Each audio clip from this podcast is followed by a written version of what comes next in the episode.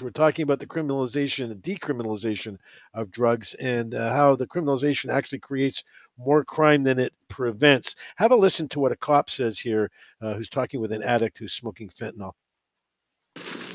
Hi there. Put that knife away, please. What, what are you smoking? Fetty. Okay. Just Yeah. powder fentanyl? Yeah. Is that what you drop right there? Yeah. Right there? Yeah. Can you pick that up so someone else doesn't find it or a kid doesn't find that, please? There you go. There's a, a cop having a calm conversation with somebody who's uh, uh, smoking fentanyl, uh, highly, uh, highly addictive drug, and if not uh, used uh, somewhat wisely, if there's such a thing, it can kill you pretty much instantly. Uh, I have an expert who's going to join us here. His name is Mark Haden. He's the professor at University of British Columbia's School of Population and Public Health, and we're going to talk about the decriminalization, criminalization, criminalization of drugs, and all that kind of stuff here uh, over the next couple of segments. Mark, welcome to the show. Thanks for being here. Thanks, Yona. It's a pleasure to be on your show. Thanks, man. Um, how effective has the um, criminalization of drugs been in preventing uh, drug-related crime uh, in this country, in your opinion? Well, the first drug law in Canada was 1908, um, the Opium Act, and so we have over 100 years to reflect on the impacts of prohibition. And what we can conclusively say, it has been an absolute and miserable failure. As a social policy, it flunks. Yeah, it says here in the article that I'm reading that no country would declare war against an enemy after giving it money to buy weapons and raise an army. Yet that's precisely what we're doing in our war on drugs. People do not use illegal drugs because of their cost, their high costs, uh, but suppliers only supply them because of that cost. It's money over money, right? I mean, Mark, at the end of the day, it's all about cash.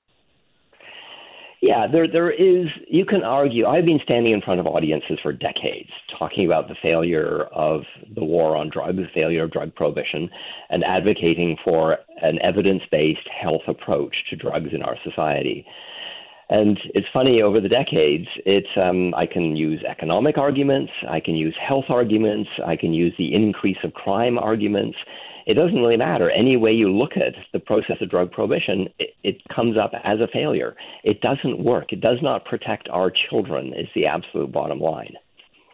Yeah, and we're looking at things nowadays. I mean, you know, I'm an old school guy, but now we're, you know, we're looking at stuff. I have articles here that talk about uh, the study that uncovers Canadian study uncovers significant reductions in substance abuse after using psychedelics. You know, drugs to help reduce the dependency on drugs. Um, I, I'm not sure we're moving in the right direction. You know, meth, you know, methadone and Suboxone to help with those that have opioid disorder, uh, opioid use disorder. Uh, I mean, are we just putting a band aid? You think on the actual uh, on the actual wound, or are any of these programs, these social programs, making a difference to to help turn the turn the, the tide a little bit? Well, the the, the process that I recommend is first of all acknowledging that prohibition doesn't work. It is a miserable failure. It does not protect our children. It does not save us money as a society. It does not reduce access to drugs. And so the process using the criminal justice system as a model to approach drugs doesn't work. We know that. So what would happen if we used a health system? So, what would happen if we used a health system that was responsive to evidence? Because right now, what we have is these ideological battles in our society. People with different ideological stances argue with each other about what's best. What would happen if we did it differently? What would, what would happen if we said drug policy should be like cancer treatment? With cancer treatment, it keeps changing, and it keeps changing as the evidence changes. What would happen if we said, okay, we're not going to criminalize drugs anymore? We give it to the health folks, the health administrators of the world, and then we say, do your best, and we will monitor and engage you with a discussion around the, what the evidence of what you're doing is. And then you change it based on the evidence. What would happen if we had an evidence based approach to drug policy? That's essentially the fundamental question that I ask. And what's the answer? Well, the answer is we would be on the right track because we know we have, as I say, over 100 years of prohibition. It's a miserable, it's an expensive, miserable failure. And so an evidence based approach says we basically need to start looking at, let's go back to your first question. So, does drug prohibition increase crime? So, what we know is that people who sell drugs en masse, the in the, the downtown east side, are organized criminals. You know, it's not just one individual; it's groups of criminals. And when you have groups of criminals working together, it's called organized crime. And now these are essentially business people. They're there for the money. Now, in, if you're running a normal legal business and you have a conflict with a competitor, you solve the problem by going to lawyers first, and if that doesn't work, you go to a judge and you go to a court. That we have processes in our society that solve problems. If you're a criminal that is selling drugs, you still have conflicts, but you have to solve your conflicts in a different way, which basically means shooting people. I mean, as I say, I've been talking about this for decades. And what I listen to in the radio is, you know, Sunday morning will come around and I'll be driving somewhere and I'll listen to a, report and it says an individual or individuals were shot. It was a targeted shooting and the individuals who were shot were known to the police. It's the same story. So what does that actually mean? How I interpret that is essentially it's it's a drug war. It's it's a conflict between organized crime groups, and this is how they solve conflict: is they shoot each other. So it essentially is this ongoing criminal process. It, it was funny. I, I've worked with the VPD quite a bit over the years. I was one of their trainers on mental health and addictions, and the the the, the, the inspector who was in charge of Vice once um, was talking to me informally. And what he said is how the police work is they gather information for a period of time and then they make a big bust and they take out a lot of the kingpins and then they go back to gathering information. And what he knew is the moment they made the big bust is there would be an explosion of violence in the downtown east side because not only did they take out the, the leaders, but they also created a job opportunity for other people. And yeah. immediately they would fight to get the job. And so they would the way they the way they get promoted is they battle each other till a leader emerges. And that's just the process. And so that doesn't work for us. It doesn't work for any of us. It doesn't work for uh, parents. It doesn't work for community members. Let's have a listen. I want you before we get back here with my uh, my guest Mark Haden.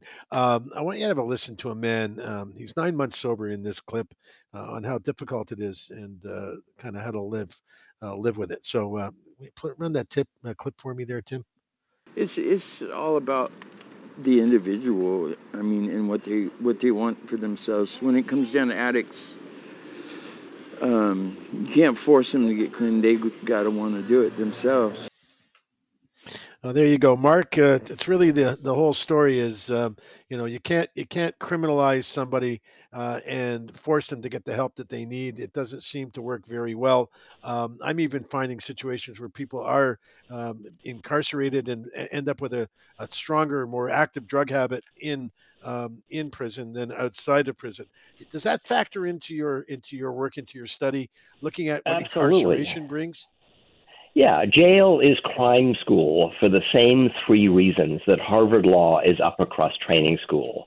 Because three things happen in jail that happen in Harvard Law. One is you learn some stuff, two is you're constantly told who you are, and three is you make connections.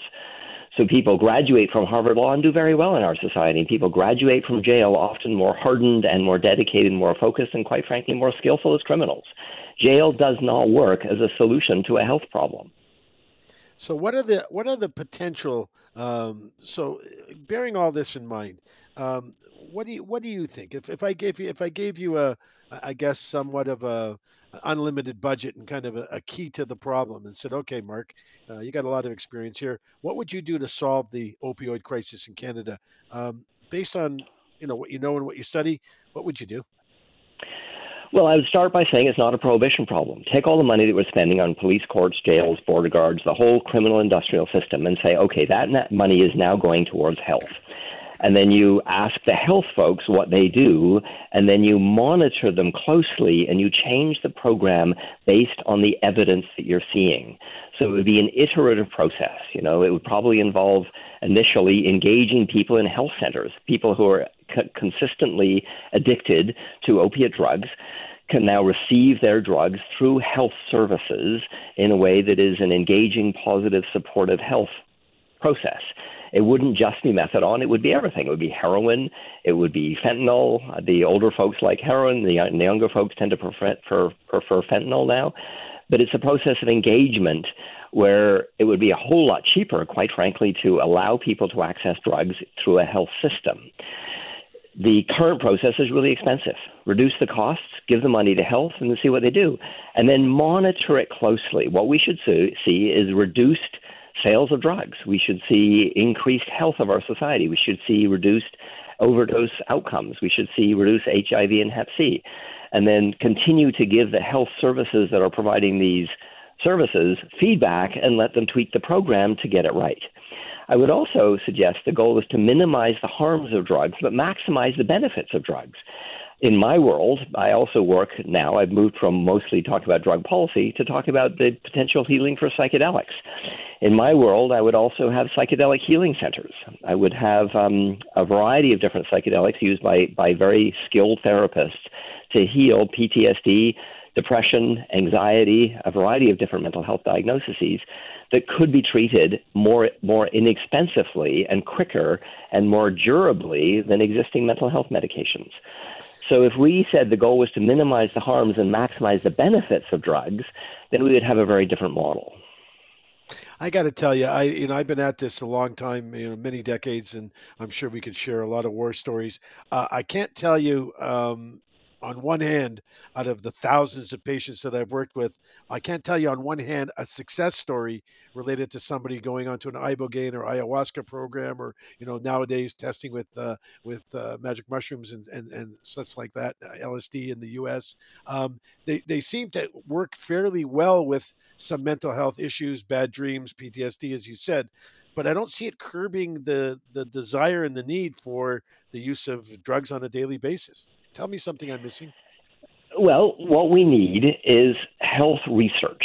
So, what we need to do is try people that have different types of diagnoses, put them through different programs. I mean, I, I, worked in the addiction services for most of my career. I had 28 years running an addiction services program.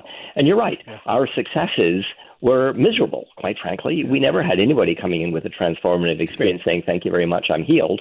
It never happened. So it's it's a difficult population to treat, and so what we need is more tools. We need a lot more tools, and then we need to monitor the outcomes of the treatment programs and change them as they start to evolve and and and, and affect people. It's interesting that I, I, as I say, I worked for a program called uh, Chi Integrated Health, and we're running a psychedelic treatment program starting with ketamine.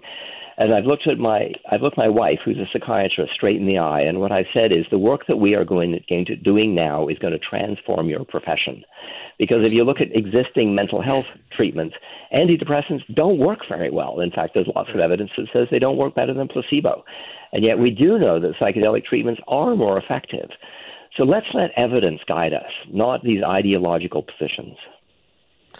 Wow. So, uh, what kind of conversations go on at your table? You know, what, what, you know, your wife is pure science and all medical, I'm sure, and I'm sure yeah. quite talented at what she does. You're, you're, you seem to have a much more touchy feely kind of approach to it all. Um, is there a place where you land together? Um, absolutely. You know, I mean, she's interested. She's interested in the work, and she's interested in the science as well. I mean, we're both interested. We both believe that science should guide it, and, and these ideological positions actually don't work. And there's people that are ideologically against psychedelic treatments, in spite of the growing evidence for their uh, for their effectiveness. And I just think that Health Canada should approve clinical trials. It should allow them to go through the normal turning a molecule into a medicine process, and then people should be allowed to prescribe them in the context of health. And then we just watch the outcomes and we adjust based on the outcomes that we see. Mark, where do you think CBD, THC fits in all of this? Medical use of cannabis? Well, it's interesting because the, there was a medical track in the Canadian evolution of this, and there was a lot of discussion around it being medicalized. And then it suddenly changed and it became recreationalized. Is that a word? I'm not hmm. sure.